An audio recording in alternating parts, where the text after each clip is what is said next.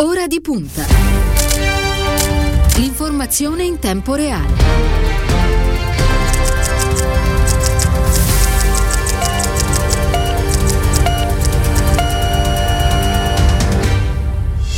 Sono passati 5 minuti dopo le ore 14 in questo venerdì 14 maggio. Un buon pomeriggio e ben trovati all'ascolto da parte di Cristiano Buchi. Bentornato nei nostri studi a Gianni Cooperlo. Buon pomeriggio. Grazie, buon pomeriggio a voi. Lo ricordo, è il presidente della Fondazione del Partito Democratico. Un saluto a Elenia Daniello, alla parte tecnica, ad Andrea Draghetti per quanto riguarda lo streaming. Allora, vi ricordo subito il numero che avete a disposizione per porre le vostre domande a Gianni Cooperlo eh, tra, tra questo momento e le 14.30 342 14 26 902 Cooperlo, abbiamo un sacco di temi da, da approfondire insieme quest'oggi. Parleremo naturalmente del terzo appuntamento che la vede protagonista sabato e domenica con il corso di politica Il mondo dopo dedicato alla società e all'economia italiana alla prova del rilancio ma prima di arrivare a questo visto che c'è stata questa mattina una direzione del Partito Democratico ma prima ancora di arrivare alla direzione del Partito Democratico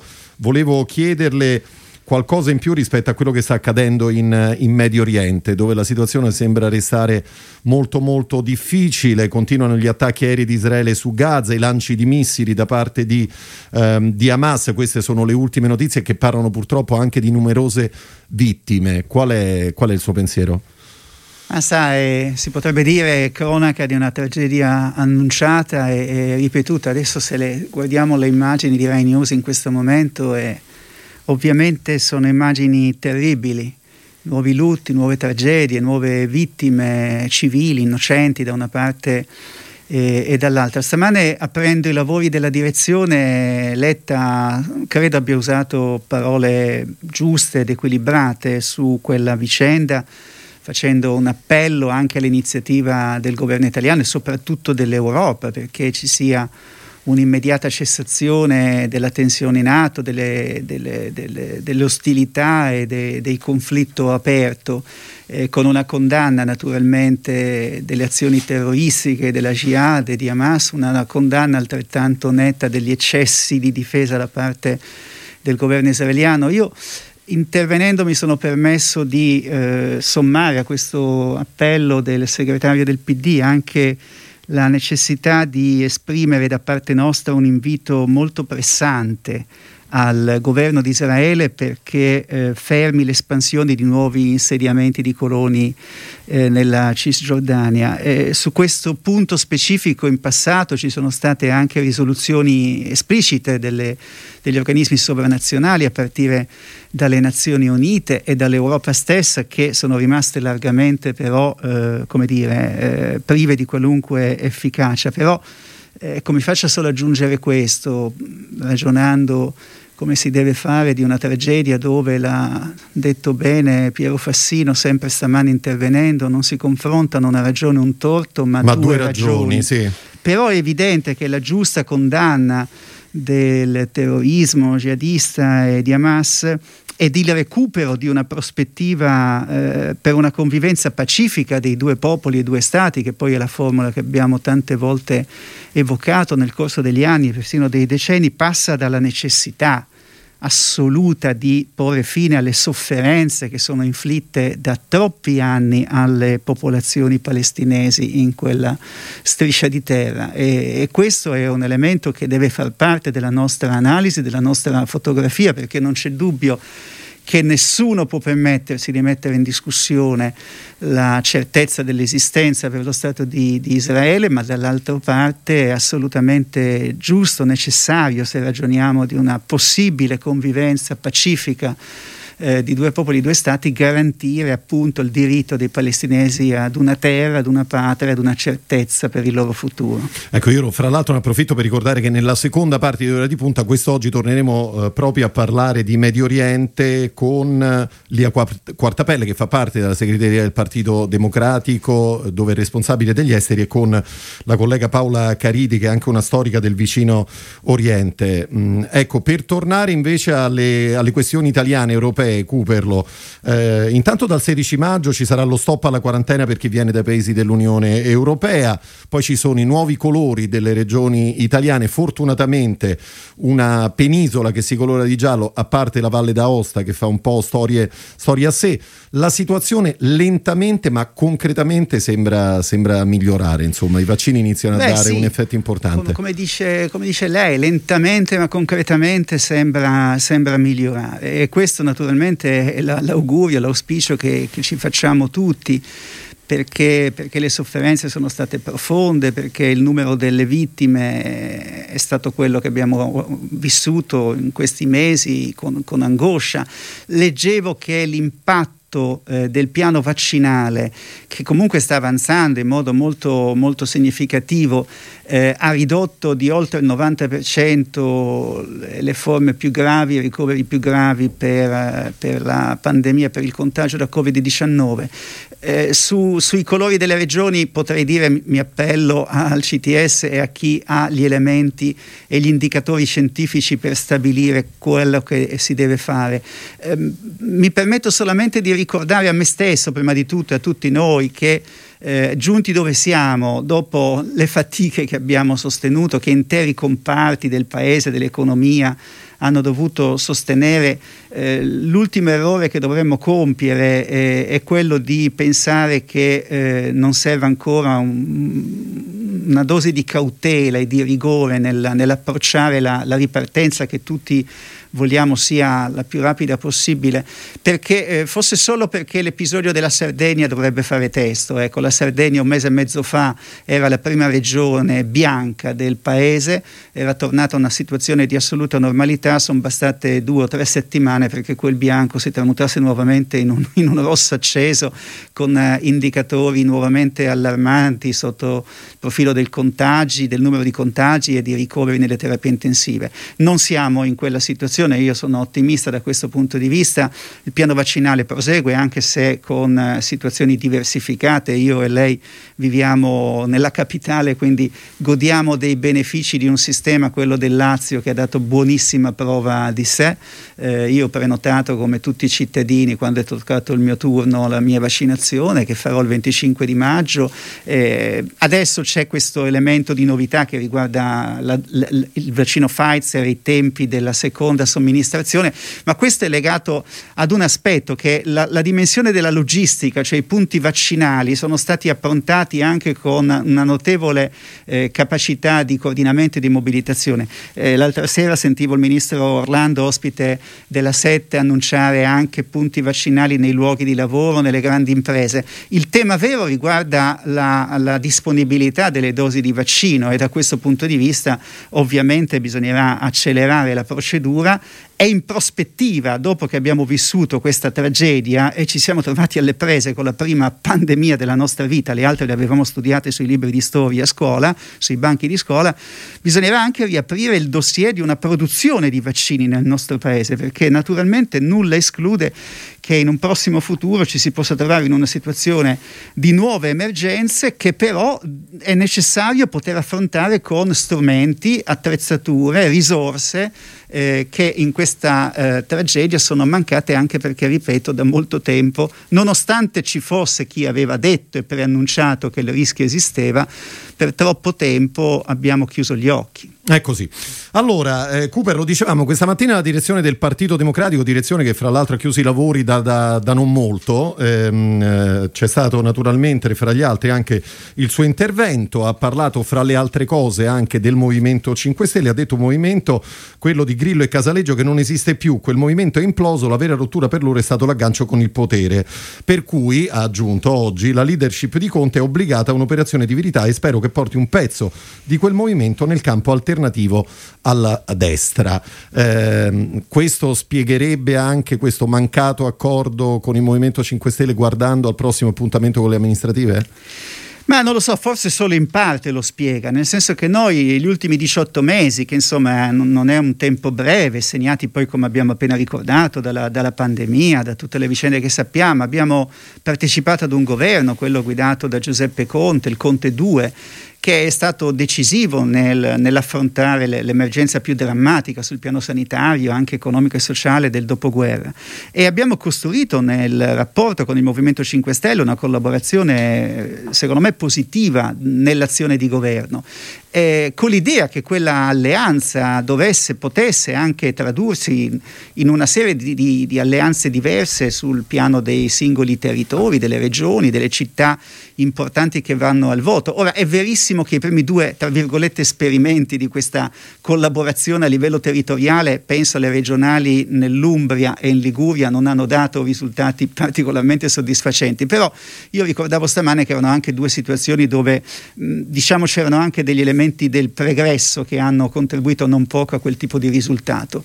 Eh, ora si va ad un turno amministrativo, quello dell'autunno di ottobre, fondamentale, votano tutte le principali città italiane, tutta la dorsale appenninica e nelle due città che hanno visto cinque anni fa la vittoria un po' imprevista e clamorosa del Movimento 5 Stelle Torino e Roma con le due sindache espressione di quel movimento, non siamo riusciti, nonostante il lavoro pregevole di Francesco Boccia, la nostra buona volontà, lo spirito unitario che ci ha animati, non siamo riusciti a concludere un'alleanza. Eh, noi faremo la nostra battaglia naturalmente, affronteremo le primarie, la campagna elettorale, però che cosa c'è dietro questa mancata alleanza? Quello che un po' io ho provato ad accennare stamane, che lei cortesemente ha richiamato, e cioè eh, davvero il movimento eh, pensato nel laboratorio di Casaleggio e poi sperimentato nelle piazze di Grillo, quella strana mh, creatura eh, che, che, aveva un'onda di consenso, che era anche espressione di una rabbia, di, una, di un rancore che, che, si esprimeva verso una classe dirigente giudicata inadeguata,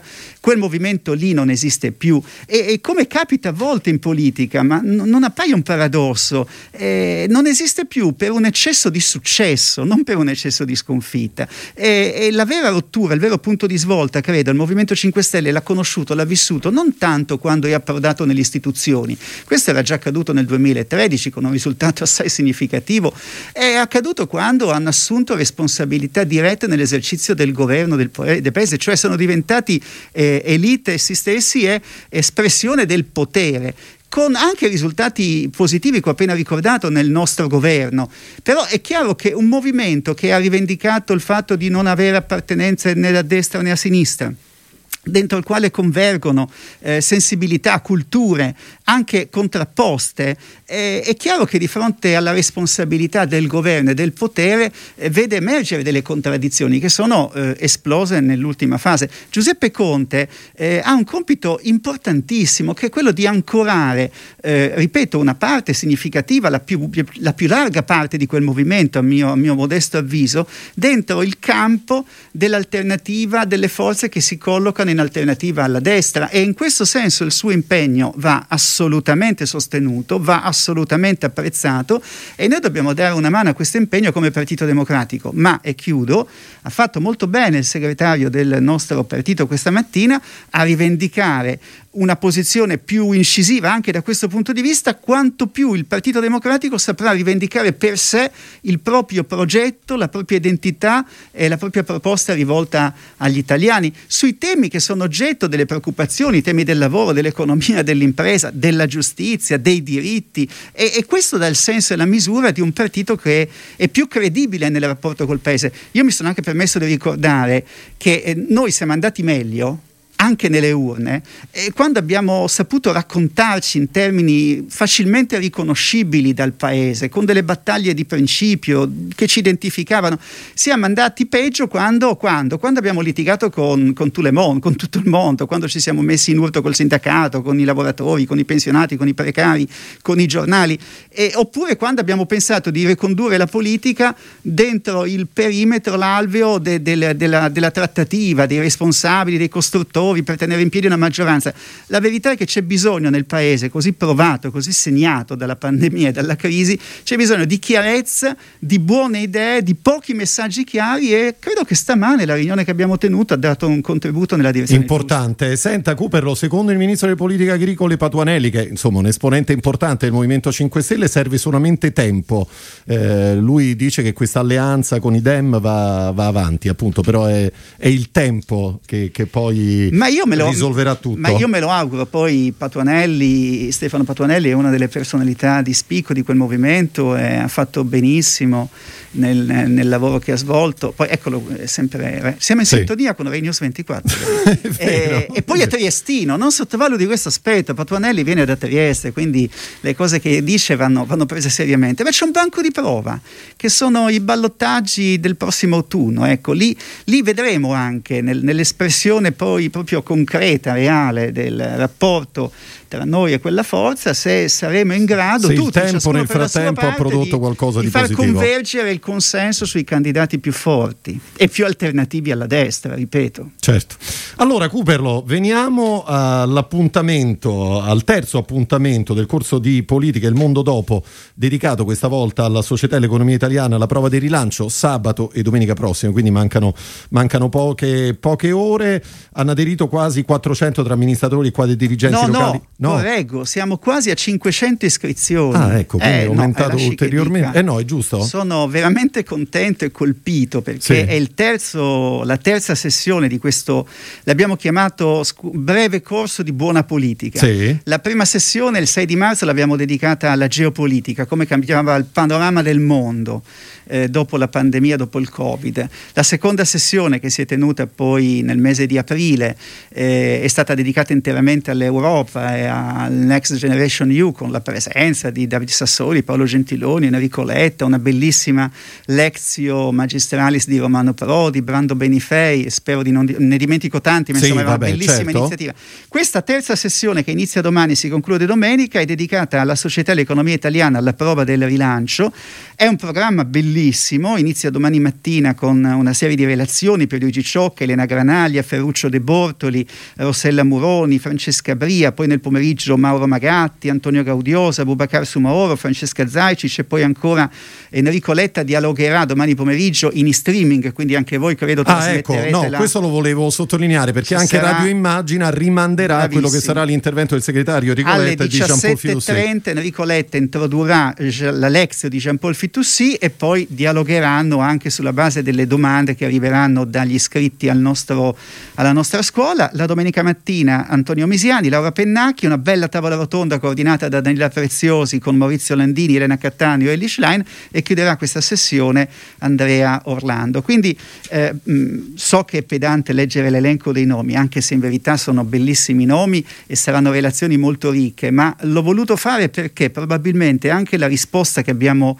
riscontrato, queste cinque, quasi 500 iscrizioni, eh beh, vuol dire che c'è una domanda che però deve essere, come dire, corrisposta da una qualità. E credo che tutto sommato, insomma, il piccolo merito di questa nostra esperienza, anche nei riscontri che abbiamo avuto nelle prime due sessioni, sono certo che anche la terza sarà di grandissima qualità, è che offrendo eh, un terreno di riflessione, di elaborazione, di ricerca eh, qualificato con le personalità che stiamo cercando di coinvolgere, evidentemente questo incontra un, un bisogno che nel, nel, corpo del nostro partito, amministratori, sindaci, eh, segretari di circolo, segretari di federazione regionali, si sente e va a colmare un po' un, un vuoto che in questi anni, non gli ultimi anni, almeno gli ultimi 20-25 anni c'è stato nel sacrificare la dimensione della formazione politica ritenendola un po' come si dice, un retaggio di un'altra epoca, ma non è così. Ecco, io prima di chiederle quanto è importante una buona formazione politica, volevo ricordare intanto che il professor Fidussi è stato fra l'altro ospite di, di Radio Immagina qualche tempo fa della nostra trasmissione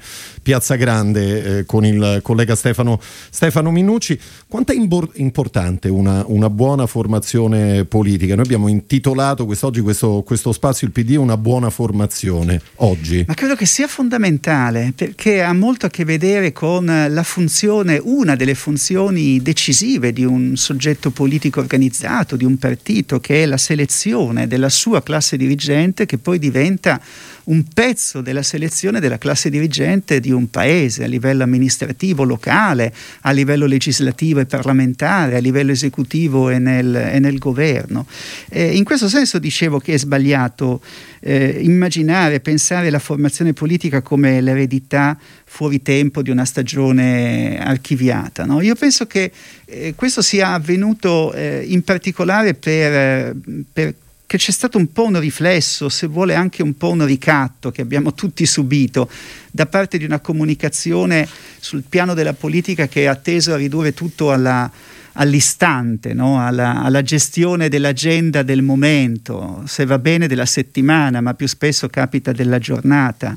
E, e questo ha impoverito, però immiserito la capacità dei partiti e delle culture politiche, che dei partiti sono un po' l'ossatura, la, l'anima, di eh, guardare, di alzare lo sguardo sul mondo anche e di comprendere i processi i cambiamenti che che intervenivano nella realtà. E, guardi, mi faccio fare un esempio, non è polemico verso nulla e nessuno, ma qualche mm, settimana fa, qualche mese fa, abbiamo vissuto un paio di giornate in cui eh, fece eh, più rumore eh, un tweet sul programma della Barbara D'Urso della notizia che il Tribunale di Milano aveva emesso una sentenza sul fatto che i giovani riders sono a tutti gli effetti dei lavoratori subordinati e non sono gli schiavi, i moderni schiavi schiavi del terzo millennio. Quando eh, la, la, comunicazione politica, la percezione della realtà in qualche misura finisce con l'alterare le gerarchie delle, delle, dei problemi, eh, ripeto questo è solo un esempio persino banale, no, banale no sul versante dei riders, sull'altro, è, è, chiaro che devi recuperare questa capacità dei partiti e, e ripeto delle loro culture politiche di, di farsi carico invece di una comprensione attenta e rigorosa e io penso che questo sia oggi uno degli elementi che può eh, in qualche misura rigenerare anche il Partito Democratico, a, a condizione però che il Partito Democratico per primo si renda conto che per compiere questo balzo, per realizzare questo recupero, eh, non basta soltanto ciò che siamo noi adesso, ecco, non bastiamo noi. Eh, il PD solamente per com'è adesso non ha dentro di sé, non contiene dentro di sé secondo me tutte le eh, risorse, tutte le energie politiche, intellettuali ehm, che siano in grado di contribuire a questo sforzo. Ed è la ragione per la quale eh, questi nostri seminari, questo breve corso di buona politica, come ha sentito anche dai nomi che ho letto, eh, guarda molto all'esterno perché eh, questo è un momento in cui di fronte allo spartiacque della storia che abbiamo vissuto e, e che coincide con le cose che abbiamo accennato nella prima parte, eh, è chiaro che le, le, categorie del pensiero politico e della sinistra, quando si ragiona di economia, quando si ragiona di ruolo e funzione dello Stato, quando si ragiona di politiche pubbliche, eh, non possono rimanere esattamente le stesse che ci hanno condotto alla stagione di adesso.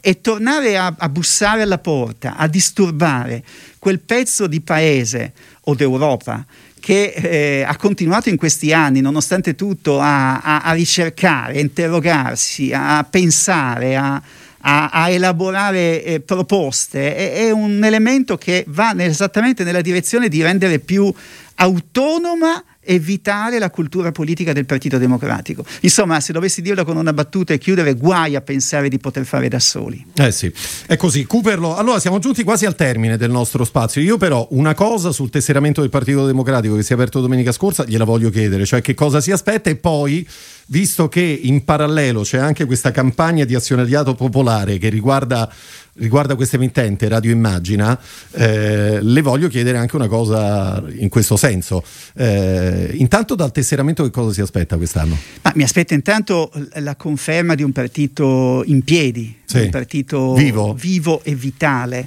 ma perché questo accada eh, è necessario fare eh, ancora in modo più eh, convinto, determinato quello che mi pare in questi mesi abbiamo cercato di fare, cioè restituire voce e, e, ascolto agli iscritti a questo partito. In fondo ti devi sempre porre la domanda, ma che cosa può spingere una ragazza, una ragazza di 20 anni ad entrare in un circolo del nostro partito, a chiedere la tessera del PD e poi ad impegnarsi in quella dimensione, in quella comunità? Non, non può bastare garantirgli che ogni sei mesi o tot anni parteciperà alle primarie col diritto di, di scegliere insieme ad altre milioni di persone il leader di quel partito. No, eh, deve sentirsi in qualche misura eh, parte di, di un'esperienza che, eh, che, risponde anche ai suoi bisogni e soprattutto deve sentirsi visto e ascoltato.